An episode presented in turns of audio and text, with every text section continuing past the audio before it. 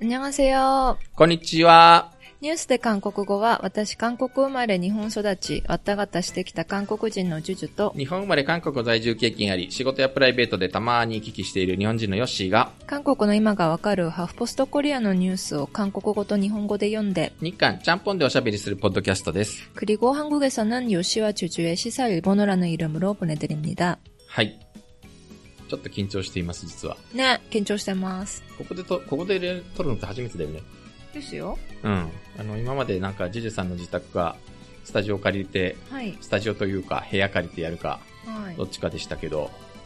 いや今日は、えっ、と、ゲストをお呼びしていますというか、ゲストのオフィスにお邪魔しています。はい。えっ、と、それでは、改めてゲストを紹介します。我々いつも読んでいるのが、あの、インターネットニュースメディアのハーフポスト韓国版の記事を読んで、えー自分たちで日本語に翻訳したりするんですけど、今日はその日本版の編集長に来ていただきました。はい。えー、ハーフポスト日本版編集長の竹下隆一郎さんです。こんにちは。こんにちは。よろしくお願いします。竹下です。よろしくお願いします。えっ、と、さっきもなんか、せ機材のセッティングしていたら、わっと、なんか、見学にゾロゾロいやー、として。すごいですね。なんか、うちもいろいろ動画をやったりとか、うんあの、イベントやったりして、あの、いろんな発信手段模索してるんですけど、うん最近やっぱり音声に注目してて、ほやりたいなと思ってたんですけど、どうやったらいいか分かんなかったんですけど、パパッと、あの、ヨッシーが設置をし始めて、すぐラジオ局ができたので、本当驚いてますねう。。ああ、でもそういう意味で言うと、今もう本当にやろうと思ったら、もう一人でも放送局が開設できる時代になったんで、ね、ちょっと、今もちょっと話してましたけど、いい時代になったなっていう感じですね。本当聞いてる方ちょっと想像、なんか本当普通の会議室なんですけど、そこにテーブルがあって、パンパンってマイクが4つぐらいですかね。あとパソコンが置いてあるうん。だけなんですよね。そうんれでできちゃう。普段ここは本当普通の会議室なんですけど、ねなんかラジオ局がいきなりできちゃったみたいな。いやー、恐縮です。なんか、びっくりして僕らはなんかいつもやってることなので、なんかこう、そんなに自分たちがやってることがびっくりすることなのかっていうのは。でもヨッシーさん凝り性なんで、ねうんここまで来ました。うんまあね、なんか機材も別にこう一気に買い揃えたわけじゃなくて、ちょっとずつちょっとずつ増えていったので、なんか莫大な投資をしたっていうつもりもないし、すごく大した投資額ではないんだけど、そうなんですか？なんか50万ぐらいかかったのかな？しないいしないしないしないしない。いくらぐらいですかね。いやいやはいでも、一番高かったのがこのコンデンサーで、これも中古で1万ぐらいのやつだし、マイクは、マイクなんか絶対に1万もしないから、もう別に、えー、フルセットでも絶対5万はしてないはずだけどわ、すごいですね。っていう、で、それもちょっとずつ買い揃えたんで、なんかこう、一気に、ああ、金かかったなーっていう感じは全然ないですよね。えー。5万で、すごいですね。ヨッシーさんの時給ぐらいですよね。もうちょっと安いと思うかな。まあいいけど。えーい。やいや、ということでですね、えっと、今日は実は、あいろいろ初めて尽くしで、ここで収録するのも初めてなんですけど、まあ初めて来てもらうゲストなんですけど、実は今までゲストを何人もお呼びしたんですけど、割とあの、韓国クラスターというかですね、あの、韓国に結構関心があって、すごく専門的な知識を持っていてとか、えーそういう人が割と多かったんですけど、だから韓国語ができないもしくは韓国語を勉強する予定がないとかなんか、そういう人って実は初めてだったりする。そうですね。うん。うん今までの人って大体何かしらあった韓でしょ国関連の人で韓すね。国関連の人だったんで。うん実はなんかこう、機材ごと人ごとオフィスに乗り込んだ僕らがちょっとすごいアウェー感があって、どうやって、さあこれどうやって回していくかって、ここからが大変な感じがちょっとありますけども、でも、彼は実はあの、竹下さんは非常に日韓関係にも関心があって、やっぱなんかねニュースメディアの編集長としてなんかすごく今の状況をいろんな自分なりにいろいろ考えて、ねぜひいろいろお聞きしたい。うん。で、まあちょっと、あ軽く自己紹介というか、あの、プロフィール的に、えっ、と、お話ししてもらいたいんですけど、結構、アメリカ暮らしが長かったんですよね。そうですね。ずっと3歳の頃から、まあ行ったり来たりはしたんですけど、中学校ぐらいまではアメリカに住んでましたね。うん。なんかね、すすごくアメリカ人っぽいの、性格がう。ーん。高校から日本。そうですね。はい高校から、中学の途中から日本ですかね。はい。へで、中ー。学の途中から日本で、まあ大学も日本で出て、はいで、日本の会社に、で、朝日新聞社にはい記者としてそうですね入社して、はいうんえっ、と、結局新聞記者何年ぐらいやったんですか？新聞記者は、えっ、と、14年ですかね。14年。はい。はい。主に経済部が長そうですね、ん経済部が長かったですね。うん。あと九州によく、あ勤務が長かったです、ああ、そっかそっか。最初の頃は割と九州の地方で勤務しますからね。はいうん。で、えっ、と、その十何年かやって、インターネットメディアにボンとそうですね。転職してきたと。2016年なんで、もう3年前ですね、もう3あ、年。もうそんななりますかね。結構経ちましたね。ええいや、ね、年月の経つのは早いな、はいすごく何度も聞かれた質問、今更またこの質問かいって思うかもしれないけど、その、やっぱりなんか、新聞っていうオールドメディア、伝統的なメディアからやっぱりね、ネットの、しかも結構、ハフポストって、今でこそまあね、割とみんないろんなところで目にするようになったけど、なかなか当時って、こう、まだまだ今ほどは、こう、あんまりみんな注目度は高くなかったような気が。そうなんですよね。今、ハフポストってこれ聞いてる方も、なんか、ピンとこないかもしれないんですけど、ん電話で結構、あの、え、何ですかっていうふうに聞かれちゃうんですよね。はいはいはい。ええで、かつてはまあ、朝日新聞の系列会社でもあるので、うん朝日新聞のグループ会社のネットメディアですって言うと、あーってなるんですけど、まあ最近やっと、ハフポストっていうことを言っても、あ、わかりましたっていうふうに電話で言ってくれるようになりましたね。なるほど。なんかそういう世界にボンと飛び込もうと思ったきっかけとか何だったんですか？あの、やっぱり、あのーいろいろと取材をしていて、まあ面白いことは世の中たくさんあるなと、あるいは伝えたいことたくさんあると思ったんですけれど、紙だけで伝えきれないなと思ったんですね。はいはい。まあ今日のこのポッドキャストもそうですけど、うんあの、まあ日韓関係とか複雑な問題っていうのは単に記事にするだけじゃなくて、こうやって音声で伝えたりとか、うんまあ動画で伝えたり、イベントで伝えたりというのをやりたいなと。で、もちろん朝日新聞もできるっちゃできるんですけど、分業制が結構まあ高くて、まあ記者は記者とか、あるいはテーマも経済部だったらこれを取材しなさいとか。テーマも、あの、手段も限られてたので、それを全部やるっていうのはやっぱり、まあいい意味でベンチャーっぽいネットメディアかなと思ったんですよね。ああ、なるほど、なるほど。まあ、中高アメリカでやってて、多分、うんハーフポストを知ったのもきっと多分アメリカのハーフポストが念頭にあったからじゃないかなっていう気もちょっとするんですけど、あの、割となんかね、竹下さんというとアメリカっぽいイメージが昔からあって、実際、あの、英語も達者だし、えーそういう人なんですけど、割となんかすごく、あの、韓国のお話に前から関心がありましたよね。ありますね。あの、まあ僕、編集部ではライアンって呼ばれていて、お今、竹下さんってすごく、あの、新鮮というか、ああ、なるほど。3年ぶりぐらいに呼ばれたぐらいな感じじゃあ、なんですけど。これから僕もライアンとライアンでお。願いしますじゃあ、。ライアンで。はい、なんかお願いしますカ。カカオを思い出しますね。そう、カカオのキャラクター、あの、なるほどあれは熊ですか？犬かなんか、クマかななんか丸っこいキャラクター、ライアンっていうのがいて。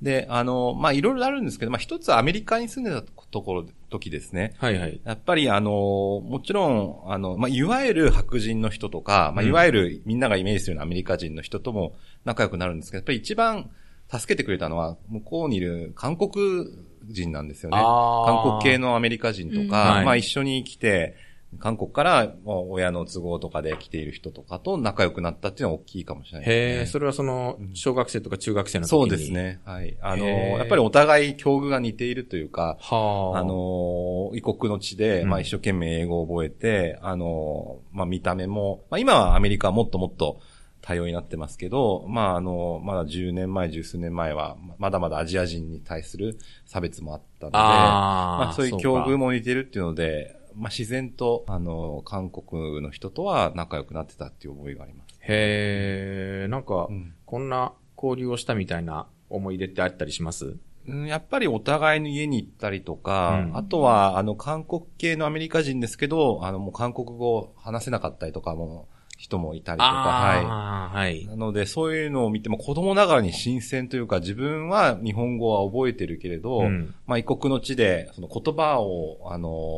ーもう英語にしちゃって生活してるっていう人もいるんだなとか、そういうことはすごく覚えてますけど、ね。はあ。アメリカのどちらだったんですか？アメリカは2カ所にいて、最初はあのニューメキシコ州というところで、メキシコとの国境、まあ本当に今トランプ大統領が壁を作ろうとしているところで、うん。そこと、あとはえーコネチカットという、これはまたニューメキシコと違うところ。で、どっちかというと東部のニューヨークの近くの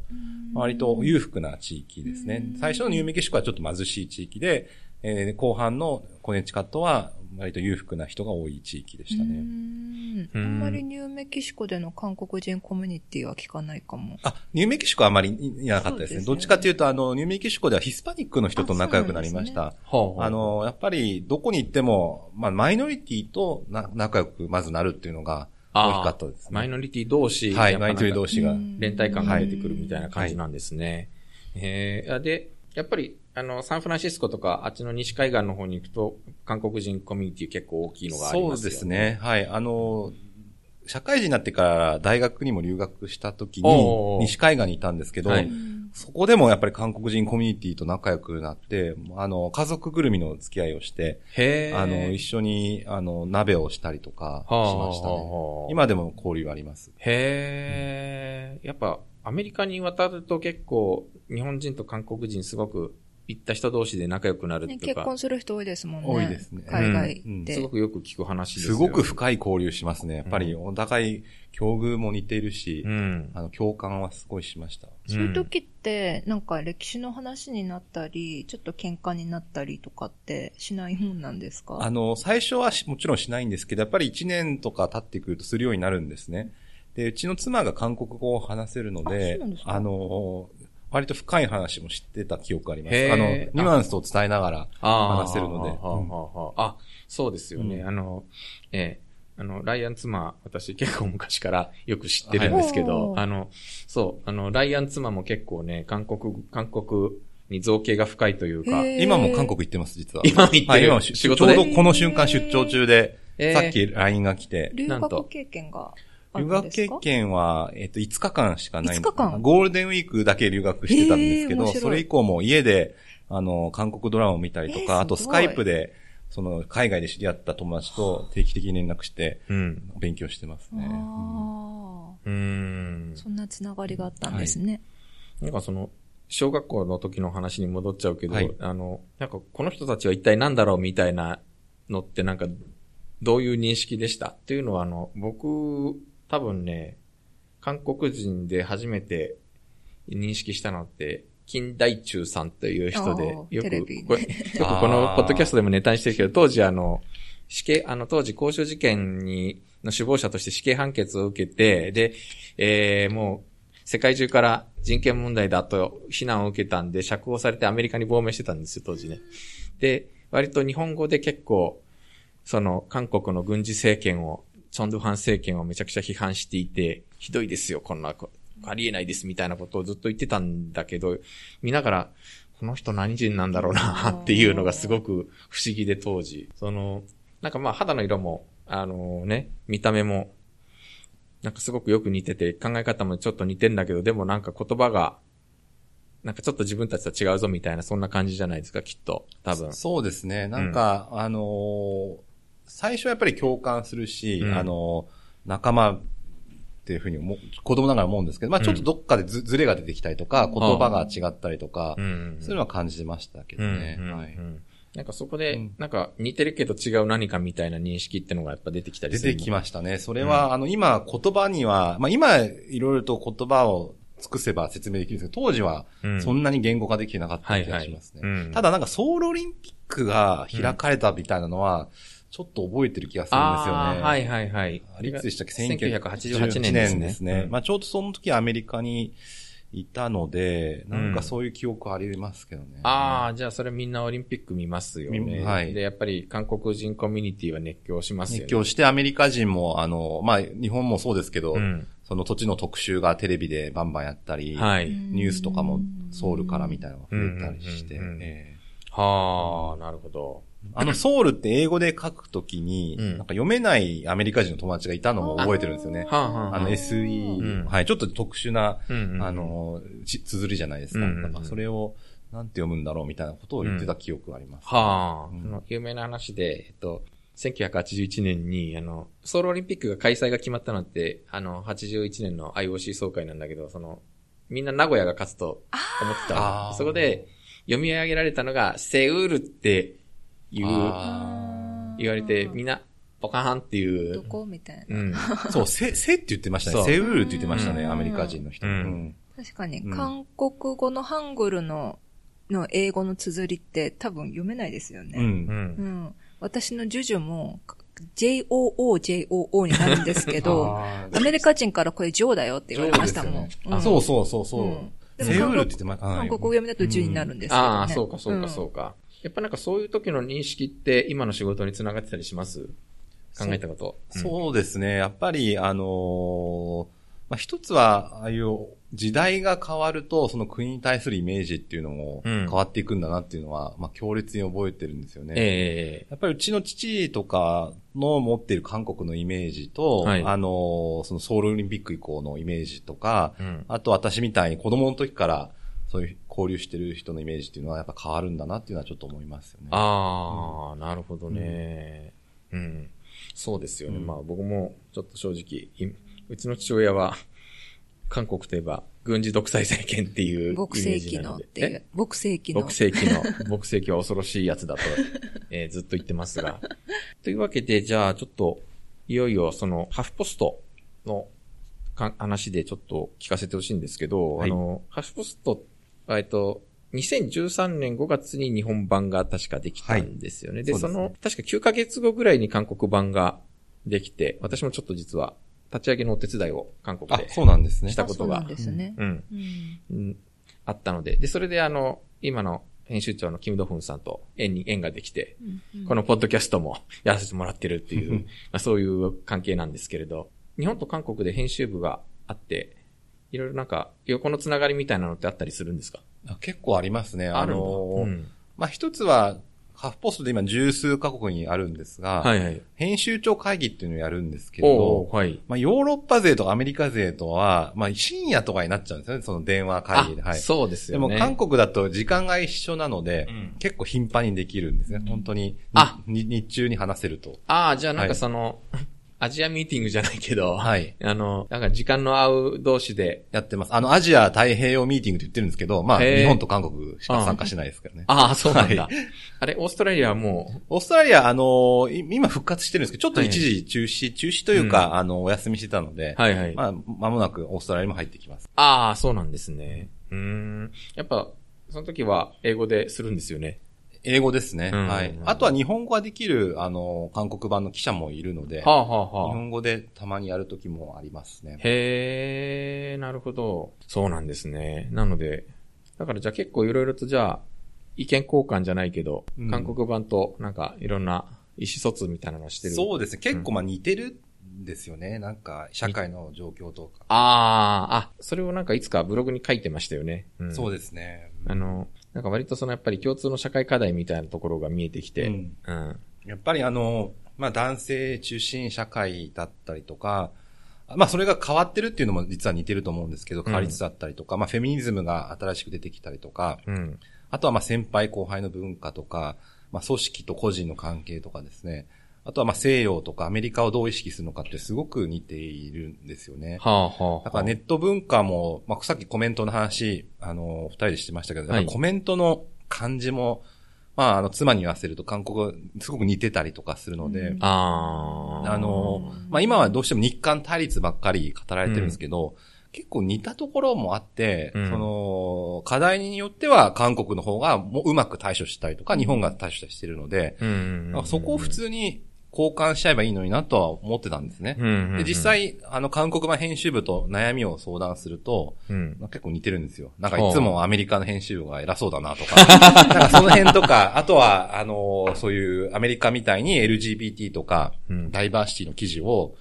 うちもバンバン書きたいんですけど、うん。まあ読者がまだ反発したりついてこれなかったりする場合もあるのあで、そこはちょっと韓国と似てるんですよね。うんだからどうやってトーンを合わせようかみたいな話は、すごい勉強になりますけどね。私、あの、ハフポストの多様性を重んじる記事とても好きなんですありけれど、がとうございます。あんまり読者の方の受けが良くないというか。受けはすごいいいですね。あの、ただそこをいきなりバーンと、さあ多様性大事だっていうふうにやりすぎちゃうと、読者が離れちゃうので、そこをどううまく伝えるかっていうのをすごく気をつけながらやってますね。まあ、韓国はやっぱり特に結構カトリックの保守系のところがすごくその、うん。えー、ものすごくそういう LGBT とかに反発したりするんで、うん。あの、なんか、猛烈に妨害してきたりするから大変なんですけど、まあ、日本はそこまではないとはいえ、でも、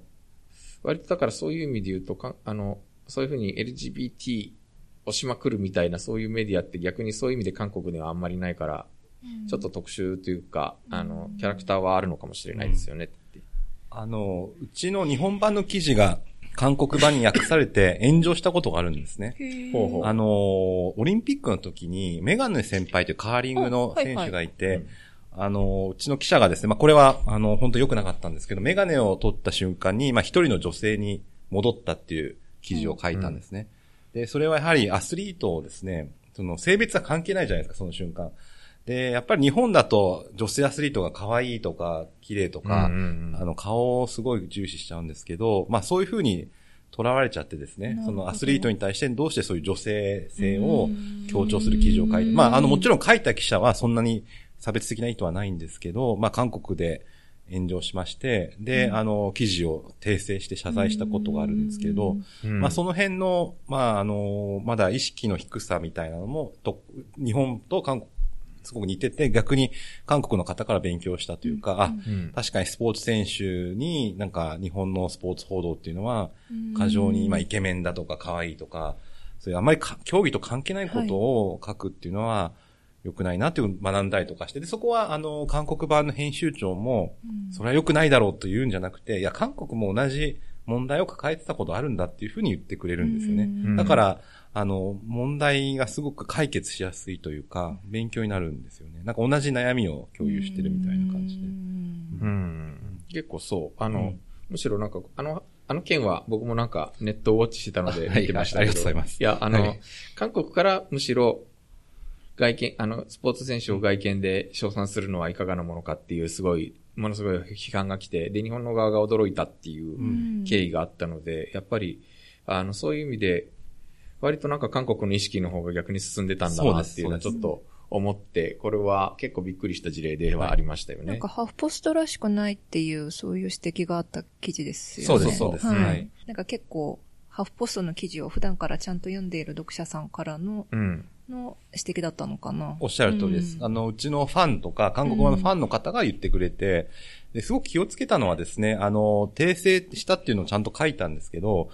例えば韓国が言ったから謝罪したとか言うとすごくすごいねじ曲げて、例えば日本の保守派にとらわれてですね、そういう風になってはいけないなと思ったんですね。うんあの、きちんと話し合ったっていうことを、あのきあの考えるの大事だなと思いました。あの、だからそこら辺も、まあ、日韓問題につながるんですけど、お互い教え合うっていう関係が、本当できたらいいなと思う。うんなんか、向こうから文句を入れたとかじゃなくて、しうん指摘をしてくれたんですよねうん。こうした方がいいよっていう。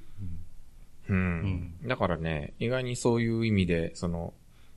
僕らの頃は、僕らの頃って言うとあれだけど、やっぱ20年ぐらい前までってなんかやっぱり、あの、日本、あの、韓国は日本よりなんかいろんな面で20年ぐらい遅れているみたいな、そういうふうに言われてた感じだったけど、結構いろんな意味で、なんかあれ韓国の方が進んでるなみたいなことって割と増えてきていて、今。なんか多分今の例も一つそういうあれだったのかもしれないですね。はい。だから、それこそ、82年生まれキム・ジヨンみたいなの、うん本が日本に翻訳されてうん結構爆発的なヒットになる。あ、あの、キム・ジヨンの話はちょっと次回、また、うん。えー、ライアンと、あとハフポスト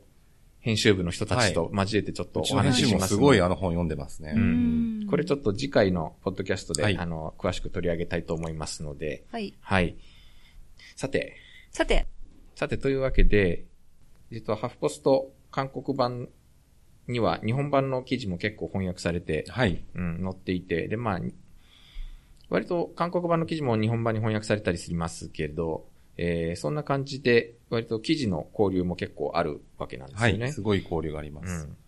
さて、で、そんな中でちょっと、最近ちょっと、こう、日本版として、こう、興味がある記事というか、記事の exchange みたいなことでちょっと、あの、教えてくれよと言ったら、表現の不自由点、うん表現の自由について。これは、えっ、と、ハフポスト日本版の記事に、韓国版のエディターが加筆するような感じで、あの、載った記事なんですけど、日本版としてもなんかすごくここに取材の要因をたくさん割いて、あの、力を入れて取材していた話だったんですよね。そうですね。あの、まあ、ネットメディアなので、あんまり出張とかこれまでできなかったんですけど、まあ、愛知トリエンナーレに関しては、まあ、かなり力入れて、もうどんどんどんどん人を出張させて、うん。かなり現地に行って取材しましたね。うん。ちょっと、まず、どんな記事が出たのか。実はなんか、愛知トリエンナーレのその話は、何本も韓国版に紹介されてるんですけど、10本ぐらい載ってたかな、多分。うん、すごい載ってます。うん。まあやっぱり、あの、どうしても、議論の発端が少女像の話だったっていうところで、こう韓国でもすごく、でそれが果たして日本でどういうふうに受け止められているのかっていうことに対する注目がね、あの、やっぱ高かったんだろうなっては思うんですけど、ちょっとその取材の内幕なども含めて、まずちょっと一旦記事を読んでから、はい。はい。批判世論に包まれて展示を中止していた愛知トリエンナーレ2019の表現の不自由展その後が8日午後、10月8日午後再開された。閉幕までわずか7日しか残っていなかった。この展示を見るためには、いくつかの複雑な過程を経なければならないにもかかわらず多くの人が押し寄せた。 비판 여론에 휩싸여 전시를 중단했던 아이치 트리엔날레 2019의 표현의 부자유전 그 후 가 8일 오후 재개됐다. 폐막까지는 불과 7일밖에 남지 않았다. 이 전시를 보기 위해서는 여러 복잡한 과정을 거쳐야 함에도 수많은 인파가 몰렸다. 芸術祭主催側によると入場は1日2回に制限して1回30人に制限すると発表した。30人は抽選で選ばれる。そうするしかない理由がある。展示が再開された8日の抽選に参加するために709人が列を作った。競争率が23.6対1に達したのだ。 예술제 주최 측에 따르면 입장은 하루 어, 2회로 제한하고 1회 30명으로 제한한다고 밝혔다. 30명은 추첨을 통해 선정한다. 이렇게 할 수밖에 없는 이유가 있다. 전시가 재개된 8일 추첨에 참여하기 위해 709명이 줄을 섰다. 경쟁률이 23.6대 1에 달한 것이다. 安全のための手続きも複雑だ。鑑賞者は展示に関する事前教育プログラムを履修してガイドと一緒に展示を観覧しなければならず、安全のために所持品を置いて金属探知機の身体検査も実施する。刀剣類や武器を所持しているかどうか確認するための手続きとみられる。展示室の前には警備員3人が警備していて厳しい雰囲気を演出している。 안전을 위한 절차 역시 복잡하다. 감상자는 전시에 관한 사전 교육 프로그램을 이수하고 가이드와 함께 전시를 관람해야 하며 안전을 위해 소지품을 두고 금속 탐지기 신체 검사도 실시한다. 도검류나 무기 소지 여부를 점검하기 위한 절차로 보인다. 전시실 앞에는 경비원 3명이 지키고 있어 삼엄한 분위기를 연출하고 있다.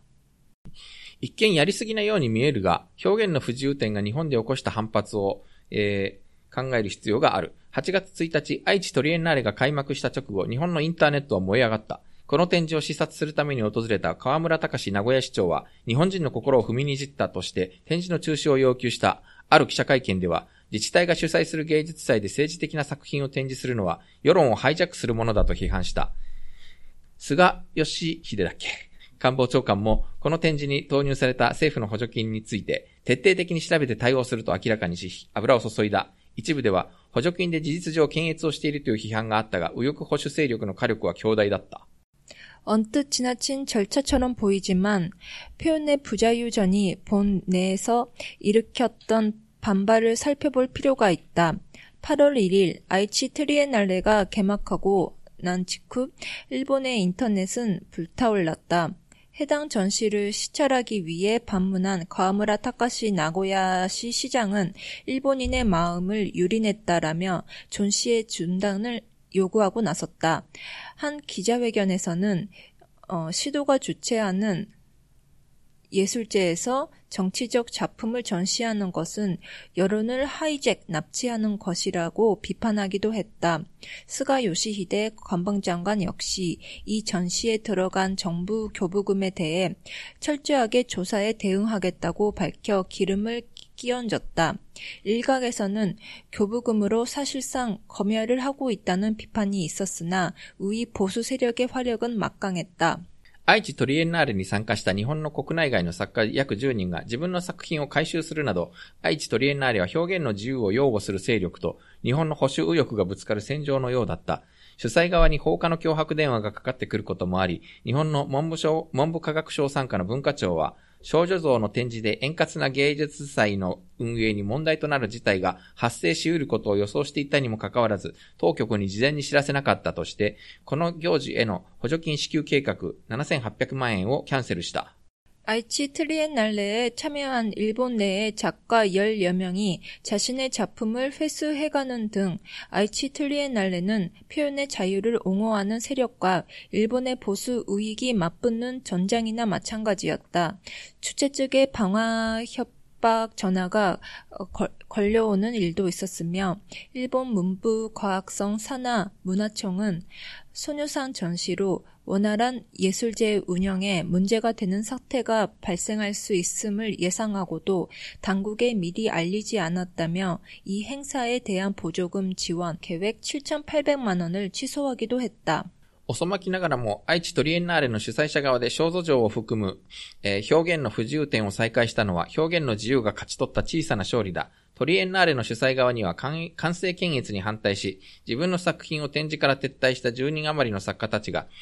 すべての作品をもう一度送ってきたという点で意味が深い。トリエンナーレ芸術監督の津田大介は7日夜の記者会見で、再開で合意できたことは非常に嬉しい、歓迎すべきことだとして、展示再開と同時に、これまで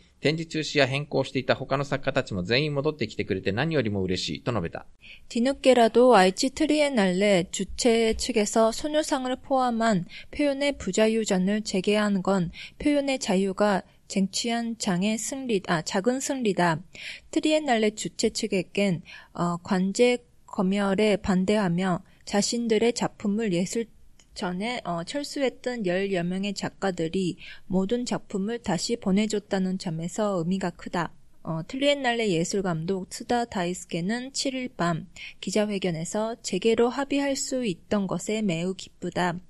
환영해야 할 일이라며 전시 재개와 동시에 지금까지 전시 중지나 변경을 했던 다른 작가들도 전원 돌아오셔서 무엇보다 기쁘다라고 밝혔다. はい。これは 本当に、えー、大変でしたけど、あの、この再開の日の取材も結構、確か、すごく大変だったって。そうですね。うん、結構あの、保守派という、まあ、右翼と見られる人たちも、うん、あの、来ていましたし、あと河村市長も来ていて、うん、抗議活動して、えー、あの、大変でしたね。うん。それこそその、1回30人、1日2回みたいなのを、はい、このなんか最初の、再開初日を取材するのもなんだかすごく限界体制というか、ものすごくいろんな、せ、なんかこう、主催者側とのなんかすごいやりとりがあって、なんかネットメディアもギリギリ入り込んだみたいなちょっと話聞いたんですけど。結構大変でしたね。うん、あのー、私もこれ不自由点見ることはできたんですけど、はいはい、まあ、金属探知機みたいなのがあったりして、ええ、なかなか、もう本当空港みたいな感じでしたね。もうアート展というよりは、もう限界体制の中、うん、あのー、もう緊張、緊迫感で溢れてましたね。はあ、うん、実際見た感想としてはどうでした？えっと、結構ちっちゃいんですよ。あの、はい、この不自由展自体は。うん、で、えいくつか、まあ、かなりたくさんある中の、もう何十分の1ぐらいのスペースの表現の不自由点で、はいはい、他の展示は結構面白いんですけど、うん、まあ、ちっちゃいスペースなんですけど、それが、まあ、切り取られて、うん、まあ、過剰に広がったなっていう印象ででしたね。うん。中でもやっぱりなんかこの、ここですごく問題とされたのが、その、はい、少女像と、あと、昭和天皇に関する。なんか燃えてるんでしたっけ？そうそうそう。うん。なんかその二つが主になんかこう、結構いろいろ攻撃を受けてたような気がしたんですけど。そうですね。二つ攻撃を受けて、一つは、あの、少女像ですね。あの、慰安婦を、うん、えー、モチーフにしたとされる、うん、えっと、銅像と、あ銅像ではないですね。あの、像と、うん、あと、えー、まあ、天皇陛下の肖像画と見られる、えー、絵をですね、燃やしている動画があって、うんもうこれは、あの、保守派の人からかなり叩かれて、うん、まあ、あの、少女像については、あの、まあ、違反符問題をめぐっていろいろな議論があるのに、どうして一方的な主張を載せるんだっていうのと、うん、えー、昭和天皇に対しては、えー、天皇陛下のを燃やすとは何事かという批判がありましたね。少女像って実際見て、どんな印象を受けました？あ、あの、私、少女像ってあの、これ座ってる像なんですね。うん、で、隣に席が用意してあって、誰でも座れるんですよ。はいはい。で、私も座ったんですね。で、まあ、あのいろんな考えはあるのわかるんですけれど、横に座ると、まるで像が生きてるみたいに見えるんですよね。あの、普通の銅像と違って、あの、えー色がついてる、肌色だったりとうん服も色ついてるので、横で、えー同じ目線に立つとですね、うん。あの、隣に本当にそういう肖像がいるような感じになるんですよね。はあ。あ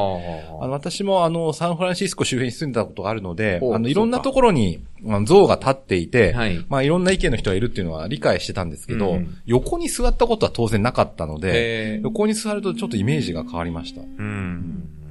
みじさん結構いろんなところで見てるんですよね。私、そうですね。日本大使館前とかね。ああ。うん。うんな、ね、少女像ってすごく日本の人嫌いですよね。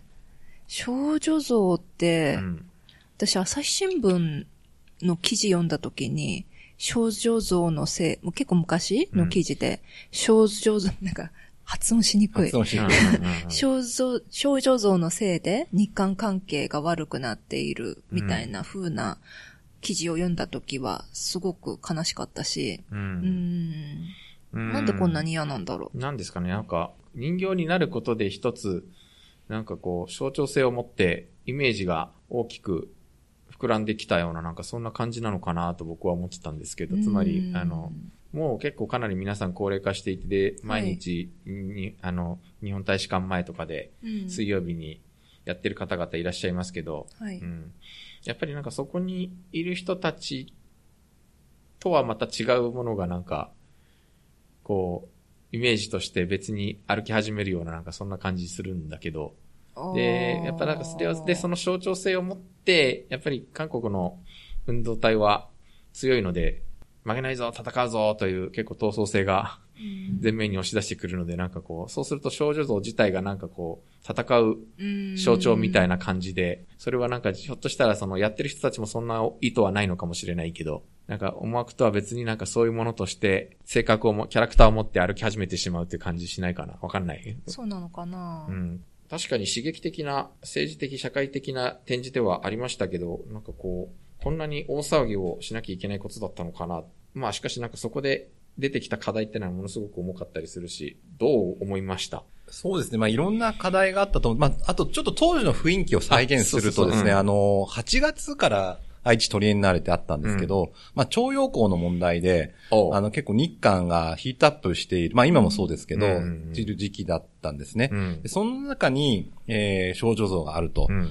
で、もちろん見方は様々だと思うんですけど、えっ、と、現地で聞いた人、反対派の人に聞いたら、あれ日本へのヘイトだっていうまで言う人もいるんですよね。ああ、はい。あの、ああの像がその政治利用さ、私がそう思ってるわけじゃないですよ。はいあの、そういうふうに言ってる人がいて、えーあの像は政治利用されていて、まあ日本の、えーの加害性を、あの、すごく強調して、うんあの、日本を攻撃するために、うん。えー世界各地で建てられているんだと。で、それが、えー日本の、まあ、行政が主催するアート展に、えー出ていることが許せないと。うんで、しかも行政のお金が使われているので、えー日本の、まあ、税金、もしくは国民が、えー支持をしているっていうふうに捉えられちゃうっていう意見があったんですよね。うん。まあなんか政治はあんまりそこまで口を出す必要はないんじゃないかって、あの中身についてそんなに口を出したらいかんのじゃないかという気はしましたけどね。だから文化庁の対応とかは正直なんかひどい話だなとは思ったし。そうですね。結構、うんまあ、取材して気づいたのは、やっぱり日本では税金とか、うん。まあ、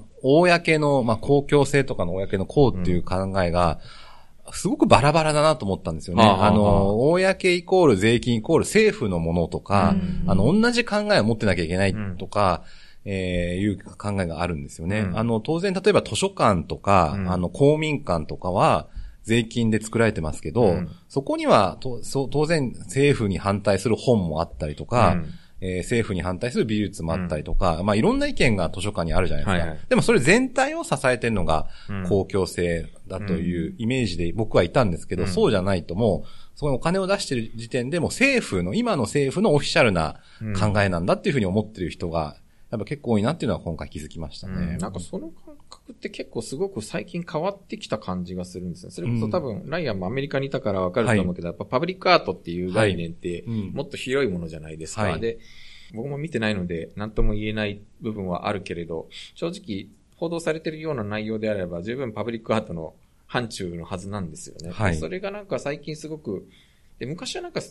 結構この程度だったら全然許容されてたはずのものが、最近なんか随分辺境というか共作になってる感じがあるなと思ったんですけど、うんやっぱり SNS の影響は大きいと思うんですよね。そうか、あのーそうか、そこか。まあ、少女像がありますよね。で、はい横に座って見てみると、まあ、たとえそこに反対だったとしても、うん。横に女性が座っていて、まあ、もしかしたら性暴力を受けたかもしれないって思うだけで、はい。もうそれはもう政治的な立場に関係なく、うん。あの、共感するはずなんですよね。はい。だからそういう何回かゆっくりとした、あの、需要プロセスというか、うまく自分の中に取り入れるっていう、まあ、ある程度時間かけてやる作業がもう全部抜けてしまって、はい。いきなり、まあ、例えばお昼休みとか満員電車で、イライラしてる時にスマートフォンを取り出して、うん。これはけしからんっていう画像が流れてきちゃったら思わずカーッとなって、ああの、リツイーートしちゃうっていうのが、ね。うん。今の SNS の特徴かなとちょっと思ったんですよね。うん。それがなんかちょっと世論、世論形成になんか一定の影響力をはい。持ち始めちゃってるのがなんだかちょっと胸が痛いなと思ったりするんですけど、だって、基本やっぱりなんか親指でちょいちょいと触るのと、それこそ声を上げたり、投票に行ったりするものと明らかに違うはずじゃないですか。そうなんですよね。あの、やっぱり親指で触るのと実際、隣の国、うん。まあさっきあの話したように仲間だし、うん。いろいろと共通点もある国に対して、うん。文句を言うのっていうのは、うん。批判するっていうのはすごいハードルが高いことのはずなのに、うんうんもう5秒ぐらいでできてしまうと。うん。でしかも、まあ昔からこういう人っていたと思うんですけど、うん。今回本当に良くないなと思ったのは、名古屋の河村市長がそうですね。同調するんですよね。ああ、政治家、まあ、それなりに有名な政治家もうん。言ってるんだったら、まあう、ん。お墨付きを与えちゃってるんですよね。う。ん。あ、じゃあ俺の、私の意見は正しいんだっていうふうに思っちゃうなっていうことで、煽ったのは、あれは良くないですね。まあ、いろんな意見があるのはいいと思うんですけど、うん。政治家が煽っちゃうとダメだと思いましたね。うん。うん。私は河村市長をちょっと知っている方なんですけど、名古屋に住んでいたので、ものすごく本当に残念だったのと、昔からそういう発言を何度かしている方だったので、うん。ベースにそういう考えがある方なのはしてたんですけど、それでも本当は、本当に今回は、本当に本当に残念だったのと、あと逆にこれまでそんなに何とも思っていなかった愛知県知事の大村さんがきちんと戦っていて、今も、うん。それにすごく、あの、本当に良かったなと励まされました。うん。ちょっと、あの、大村さんって、結構、なんだろう、自民党の良心的なのを一人で守っている、うん。る感じのところがあって、うん。あの、愛知で、民団も総連も両方顔を出して、はあ。パーティーとかあると顔を出して、総連に行ったら、あんにゃがしみかって挨拶して、で、あの、民団の方に行ったら、あんにゃがせよって挨拶して、っていうふうにちょっと挨拶を変えて、みたいはい。はなことができる人だったんですよね。へだから、あの、もともと、あ、理解のある人なんだなとは思ってたんですけれど、うん。今回は本当に大村さんみたいな人が県知事でよかったなってすごく思いました。ー河村隆市長はいろんな評判聞くけど、とにかく目立ちたがりな人で、そう、結局ね、そこ、あの、私はそ、そ、それしか考えられなかった。ここで座り込んどけば全国のメディアが来るから、うんで、全国、東京のニュースに自分が流れるっていうふうに思ったんじゃないかって思っちゃった。うん、あとなんかやっぱり大大村知事との確執みたいな部分も結構あったんじゃないかなと。うんこれ見ながら、なんでここまでこんなに食らいつくんだろうっていうのはちょっと正直、その個人の心情とか抜きにしてもちょっとなんか変だなと思いながら見てたんですけどう。んう。ん。1位目立ちたい2、か大村さんとの対決。うん3、自分の元々の心情みたいな感じなんですかね。まあ、河村市長の説明もなんかちょっと、始めた後でだいぶ変わってきたりするからね。またこれがう、ん河村さんって結構ね、自分が考えていることを日本国民が考えていることっていうふうに説明する感じの、みんながこうやって思っているっていうふうに説明するところがあって、はいはいはい。うん、うんそれも本当今回見ていて嫌だった。うんそこは、私たちも河村市長インタビューしたんですけど、はいまあよく日本国民はっていう言葉を言うんですね。はいはいはい。で、まあ、今回は私は多分知事選に出たいのかなと思ったんですけど、まあ、あの、た大村知事とのライバル関係のために、まあ、目立ちたがり屋で利用したっていうのがあるんですけど、怖いのは、それをやったら支持が得られるっていうことを、まあ、政治家としてよ読みをがあったわけじゃないですか。うん。っていうことは、そういう土壌があるってことですよ、今の日本社会に。っていうのが一番怖いなと思ったんですね。うんうんまあ、かつて彼は減税とかを、はい。あの、旗印して、うん。まあ、それはわかるんですよ。みんなやっぱり税金を減らしてほしいっていう、まあ、日本国民の心をつかむのが上手い人なんで、うん。それを、えー今の政治課題にして、まあ私にしたらあれは右翼だと思うんですけど、うん。をすることで支持を得られると、読んだっていうことは、じゃあ今の日本社会って、すごいやばいんじゃないかってちょっと思いましたね。うん。今回のこの表現の不自由点が今後の日本のその芸術に大きな影響を与えてしまうことになるのはすごく、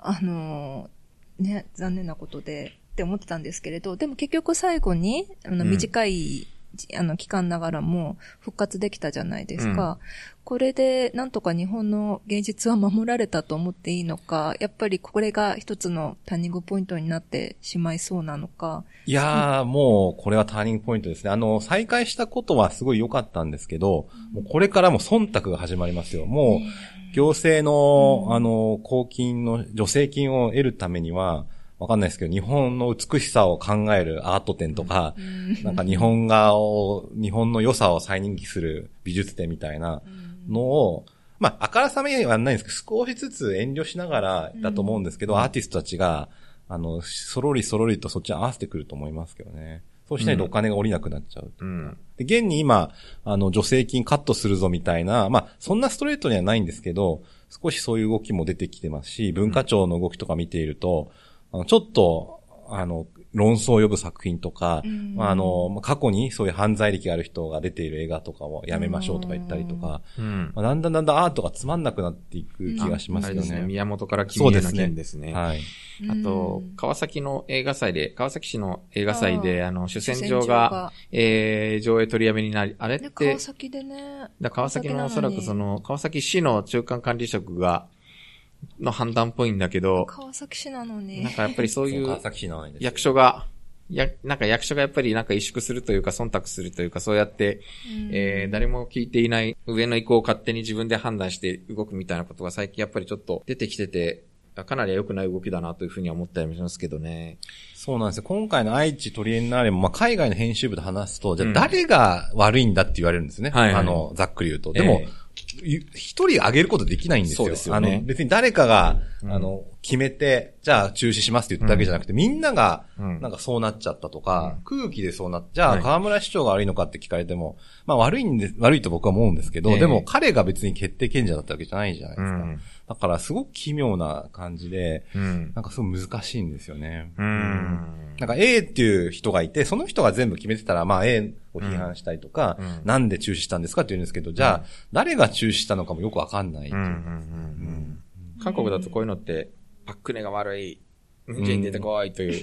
割となんかそういうことで結構一致団結してわーっとやったりしますけれど、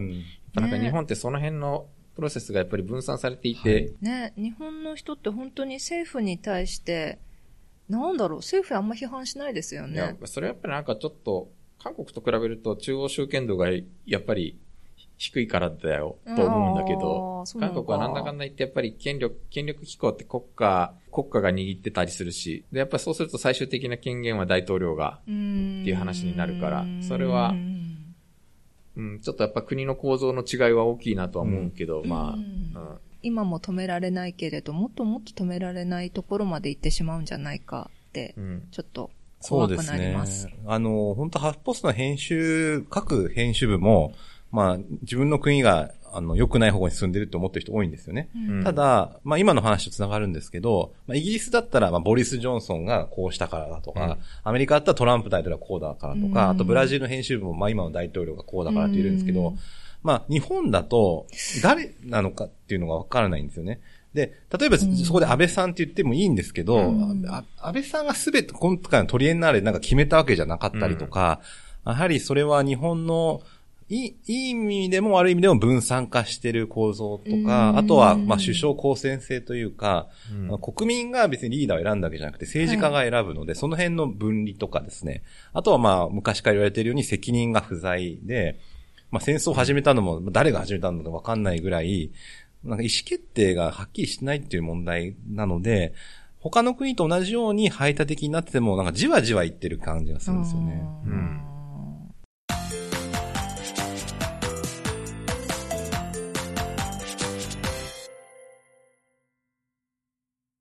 ではちょっとこの辺ではい2本目の記事を、あの、さっきちょっと日韓関係の話が出てきましたけども、実はちょっと最近ですね、日韓関係をめぐってある動画というかテレビ番組が非常に韓国で物議を醸しました。どんな番組かっていうと、あの、日本と韓国のそれぞれの特派員経験者が、えー新大久保の居酒屋に集まってお酒を飲みながら日韓関係について討論するという。面白かった。えーこれ、いや、本当に面白いし、いい番組なんですけども、韓国ではものすごく問題視されました。その、えー内容について、記事を読んでみたいと思います。KBS1 の時事番組、時事直撃が、日韓問題の原因はムンジェイン氏という日本人のパネルの発言をそのまま放送したが、視聴者の猛烈な批判、非難を受け、番組の司会者、イム・ジェソン弁護士がた立場を明らかにした。 KBS1 시사 프로그램 시사 직격이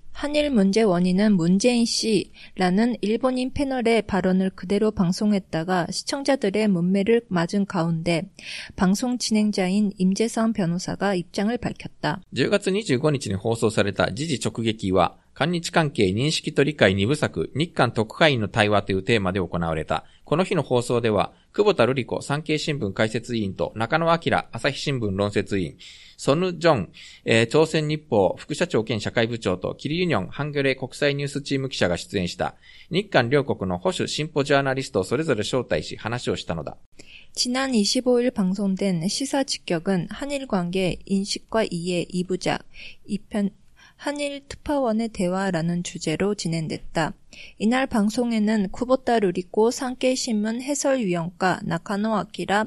아사히신문 논설위원 손우정 어, 조선일보 부국장 겸 사회부장과 길윤형 한겨레 국제뉴스팀 기자가 출연했다. 한일 양국의 보수 진보 언론인을 각각 초청해 이야기를 나눈 것이다. この日、久保田委員は、日韓関係が困難にぶつかったのは、ムンジェイン氏の歴史観だと語った。 久保田委員は、ムンジェイン政権は親日のルーツを持つパククネ大統パククネ前大統領がしてきたことを、外交的失敗と規定し、それを壊そうとしているとして、反日に対するムンジェイン政権の信念は変わるわけがなく、そんな中で日韓対話は不可能だと主張した。 이날 쿠보타 위원은 한일 관계가 어려움에 봉착한 건 문재인 씨의 역사관 때문이라고 말했다. 쿠보타 위원은 문재인 정권의 친일의 뿌리를 가진 박근혜 전 대통령이 해온 일을 외교적 실패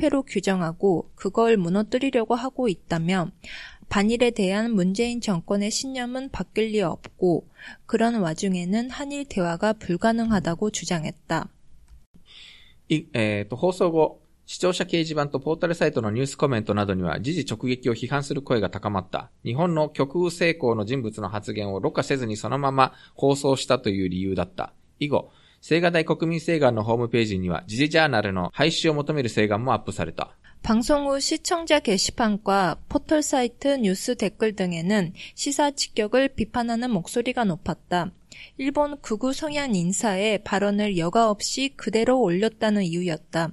이후 청와대 국민청원 홈페이지에는 시사 직격 채널의 폐지를 촉구한다는 청원이 올라오기도 했다. うん多分なんか、どうも、 間違いだと思うけど、うんまあいいや。えっ、と、その後、時事直撃司会者のイム弁護士が見解を明らかにした。イム弁護士は自分の Facebook に、現在の両国の認識を両国の代表的な進歩保守の新聞の特派員出身記者を通じて盛り込もうとしたとして、多くの方々が産経朝鮮日報というメディアの選定自体を批判しているが、安倍政権下での産経は、日本政府とオピニオングループに相当な影響力を持つ媒体と説明した。 이후 시사 직격 진행자인 임 변호사가 입장을 밝혔다. 임 변호사는 현재 양국에 대한 인식을 양국의 대표적 진보 보수 신문의 특파원 출신 기자들을 통해 담고자 했다며 많은 분들이 상케이 조선일보라는 매체 선정 자체를 비판하고 있으시지만 아베 정권 하에서는 상케이는 일본 정부와 오피니언 그룹에 상당한 영향력을 갖고 있는 매체라고 설명했다. 続いて、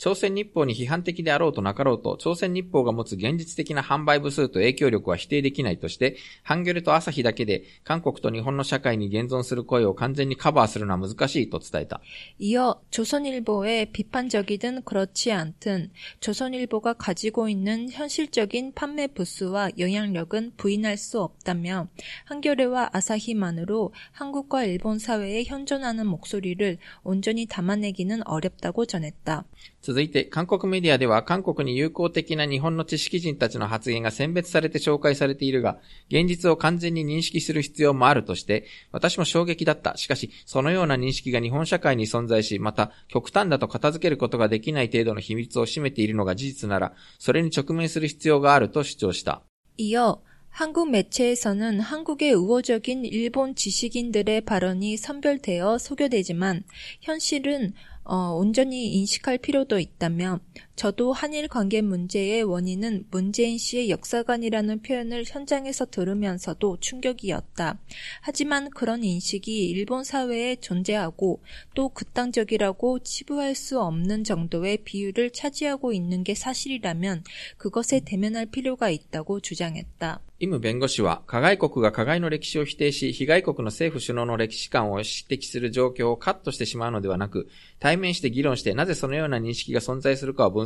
することが、時事直撃の目標として、この目標が果たして放送で十分実現できたかという指摘には至らなかったという点を認めると伝えた。임변호사는 가해국이 가해의 역사를 부정하고 피해국 정부 수반의 역사관을 지적하는 상황을 편집해버리는 것이 아니라 대면하고 논쟁하고 왜 그런 인식이 존재하는지를 분석하는 것이 시사 직격의 목표라며 이 목표가 과연 방송에서 충분히 구현되었을까라는 지적에는 부족했다는 점을 인정한다고 전했다. はい。これ結構前提条件が複雑で、 まずあの、韓国人のネット世論的には、産経新聞と朝鮮日報は国民の敵なんです。で、その国民の敵のが、二つ出てき、あの、二人出てきて、しかもその国民の敵二人の会話が結構ほとんどでしたね。そう、結構この二人のやりとりがかなり中心を占めていて、で、えー、このちなみにイムジェソン弁護士司会をしていた人は、実は徴用工裁判の原告の弁護士、代理人をしている人なんですだから当事者って言われてたのか。そう。で、ただ、なぜこの人がここに参加したかっていうのもちょっと実は考える必要があって、あの、私、イムジェソン弁護士はお会いしたことあるんですけど、非常に彼、この悩んでいて、彼自身はやっぱり原告も高齢化して、ひどい目に遭わされた。で、今も救済されていない原告を救済したい。救い、なんとかして、なんとかしてあげたいという思いで、まあ、弁護をやっていて、それがいきなりこの外交問題になってしまって、で、今、その、差し押さえがするかどうかをめぐって、もう両国の政府の目が注がれ、そこに注視されてるわけなんですね。で、差し押さえの手続きするのは彼なんですよ。で、いや、僕もちょっと差し押さえ待った方がいいんじゃないって彼に言ったことあるんだけど、外交問題になって動けなくなっちゃったっていう、で、どうすりゃいいんだろうっていう。で、その、この問題を解決するために多分自分がその、じゃあ、弁護士としての仕事をやるだけではきっと物事解決しないってこと分かってるからこういう場に出てきたんだと思うんですよ、彼は。はい。うん。すごく悩んでて、な、もうどうすりゃいいだろうって本当に頭抱えてましたね、この間も。うん。で、実はこの動画私も見ましたけど、久保田瑠璃子さんはね、ほとんど日本語で喋ってるんですね。はい。なんか、5年もいたのにこれだけしか韓国語できないのか、みたいな某教授が、あの、ツイッターで批判してましたけど。最近使ってないんでしょ多分。最近あんまり使わないんでしょうん。やっぱなんか、うん、あの、基本韓国語で進められるディベートだったんだけど、うん、久保田さんはほぼ日本語で通していて、うん、ところ、突然そこで、ムンジェイン知恵抑佐ンってこの、ムンジェイン氏の歴史観っていう部分だけ突然韓国語で言うんですよね。はい。すごく難しい。これもまたニュアンスの問題すごい難しい。この死っていう、日本語の死とはだいぶ。そうですね。うん。さんとは違うもんね。そう。日本語だとやっぱり死っていうとさんっていう印象でかた、さんっていうのになんかこう、似たような感じでするけど、やっぱ死って言うとすごく、さんとくんの間ぐらいかな。ああ、どうだろう。なんか、くんよりは丁寧だって教わったんだけど。どうかな死、あんまり、私、うん、日本人の友達が韓国の大学院に行った時に、うん、あの、同じ研究室の、の、うん、自分より年上の人に、なんとかさん、あ、なんとか死って呼んだら、すんごい長いメールが来て、うん、私を死って呼ぶのはどういう意図なんですかって。それは、私が年上だけど、うん、でも一年遅く研究室に入ったから、私を下に見てるんですかみたいな。超めんどくさかったって言ってた。うん、韓国語習いたての頃に、なぬんって言ったら、うん、バカちょうだちょ すごい怒られました。そっか。っていうね。うん。っていうような、すごくその、その辺のなんかニュアンスの、で、ムンジェイン大統領、大統領に、ムンジェイン大統領を死付けで呼んだっていうところになんかすごく感情的な批判が集まった感じが実はあって、この討論。でもね、韓国の大統領、あ、んだって、久保田さんは安倍さんって言ってたしう、ん。ほとんどここの参加者安倍さんってみんな言ってるそうそうそうそうなんか、なんか日本人のその、し指導者をなんて呼べばいいのかわからなくてみんなさん付けで呼ぶっていうのは割と韓国で最近よく、うーん。私もなんか韓国人からよくさん付けで呼ばれるようになりましたけど。ああ、あ、そうですね。さんですね。なかなか辛いのよ、これ。だからこういうところがまた火に油を注いでる感じが、こうの本質以外の部分で。韓国はね、本当にさんって死をあんまり日本のさんみたいに使わないから、だから役職でうん。呼ぶし、部長、社長。うん。うん。だからね、ムンジェイン氏って聞くと、うんって思っちゃうよね。うん。ムンジェイン大統領って呼ぶべきだった。だから、ソヌジョンさんが、それはなんかに、あの、日本人はなぜそんなに天皇を、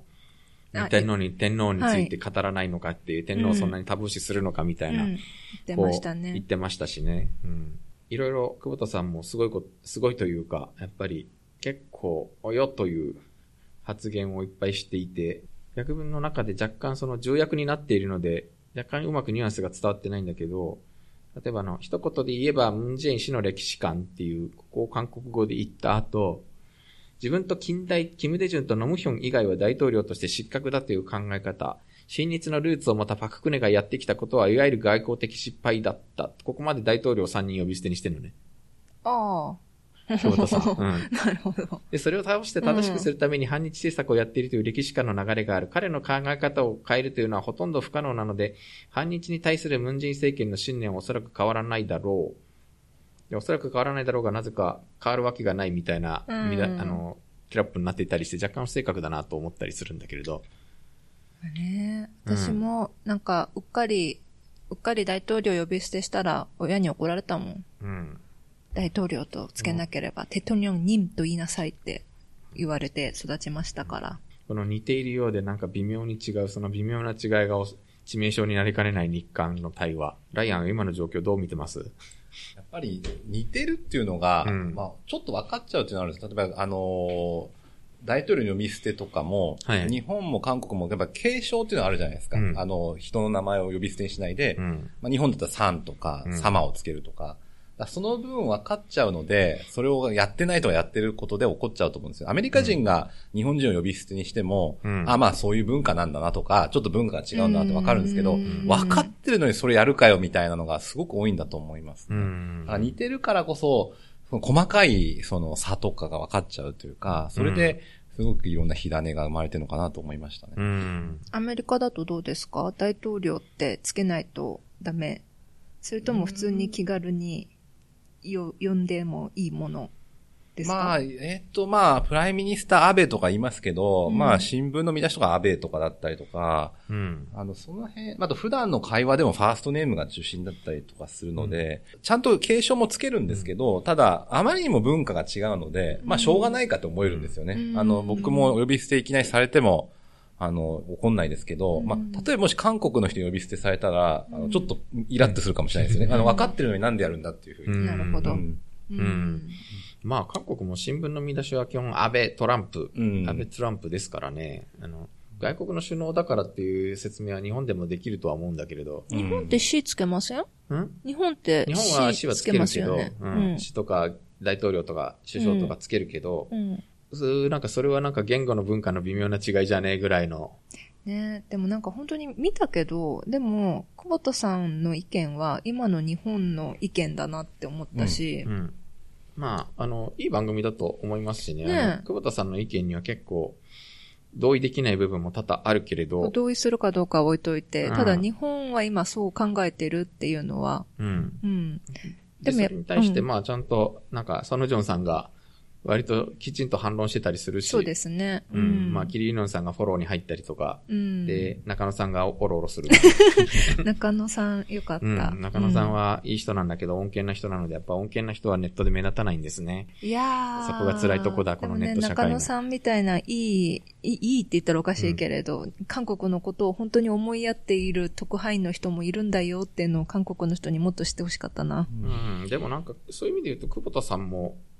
とても韓国の立場をすごく分かった上で言う、ああいう発言をしていると思うし、で、それで、だからこそこういう場に出てきたんだと思うんだけど、それが逆に結構 YouTube のコメントなんかでも、どの国、どの国の番組だ、こんな曲の話、発言たら流しやがってみたいな、そういうコメントが殺到してるわけなんですわ。でもそれはおかしな話で、これを編集してど、で出してどうするのっていう。うん。うん。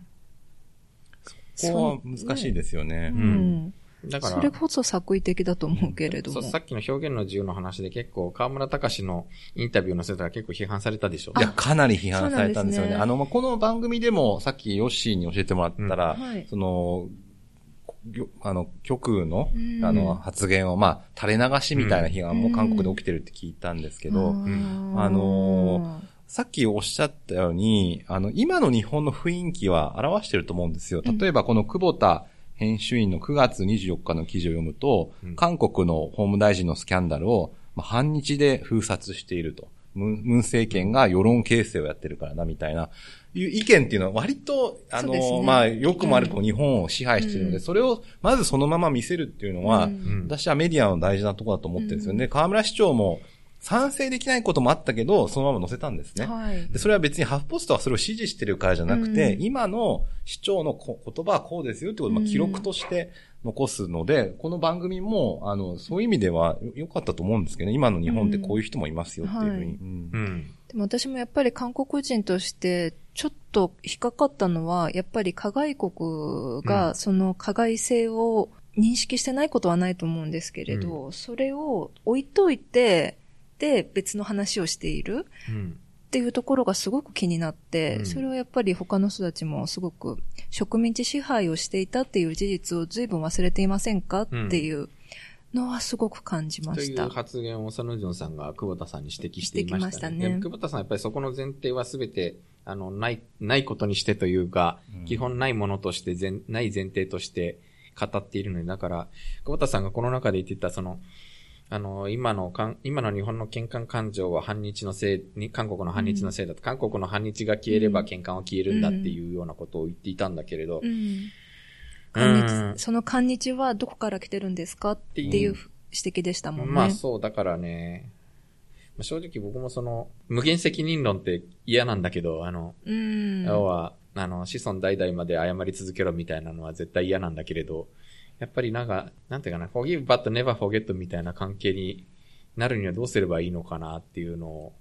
でも私はか、日本の人たちにはもう少し植民地支配をしていた側の国なんだってことを意識してというか知ってほしいし、うん、で、韓国の人たちには今は21世紀なんだっていうことを知ってほしいし、うん、お互いそういうふうに思うことができれば、未来志向な関係っていうのはすごい使い古されてで嫌なんだけれど、そういう関係になれるんじゃないかなってずっと思ってたんですね。うん、で、私はだんだん韓国人がそれができるようになってきてると思ってたんです。うん、でも、どうやら日本の人たちがどんどんそうじゃなくなってきていって、それが、どんどんどんどん、ね、私たちは、その当事者の世代の人たちじゃないから、だからこそできる関係性があるって私は信じてたんだけど、でもどうやら当事者じゃないからこそ余計にこじれてしまうのかもしれないって思ってる、最近は。体験していないからこそ、語り継がれるファンタジーじゃないけど。うん、そんな感じ。可能性はあるんだよね。正直今ちょっとその兆しはあるなと思ってて。輸出規制じゃないけれど、あの、あれの手続き強化の話がちょっと覚醒剤になって、韓国も変わってきたなと思っていたのがまた一気に元に戻っちゃった雰囲気は若干あるから、あのー、ほら、林原慶吾さんが今一生懸命、米子、はい、サッカー、米子ソ、あの、米子ソウル便が運休になっちゃったので、これを復活させようとして、そうなんですか。うん、あの、いろいろ、あの、地元の鳥取と往復しながら、そうなんだ。活動してるんだけど、なんか韓国メディアが全然取り上げてくれないって言って、昔だったら結構こういう、市民交流みたいなことは結構韓国メディアは割と進んで取材してくれたんだけど、今全然反応が鈍いって言って結構嘆いてました。うん、いつ終わるんだろう。だからちょっと今、今若干また政治が動きつつあるので、ちょっとこの様子を見つつっていう感じではあるけれど、なんかちょっとまあ、これも拭いきれない何か嫌なものを残してしまった感じあるなと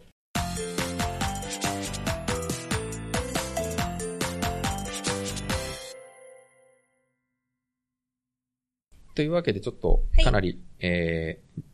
盛りだくさんー、でしたね。盛りだくさんでしたね。あの、次回というか、これから次また、この後すぐ録音するんですが、えー、次回はちょっとさっきライアンが言っていた日韓共通で考える課題はい。の一つだな。あの、82年生まれキム・ジヨンの話を、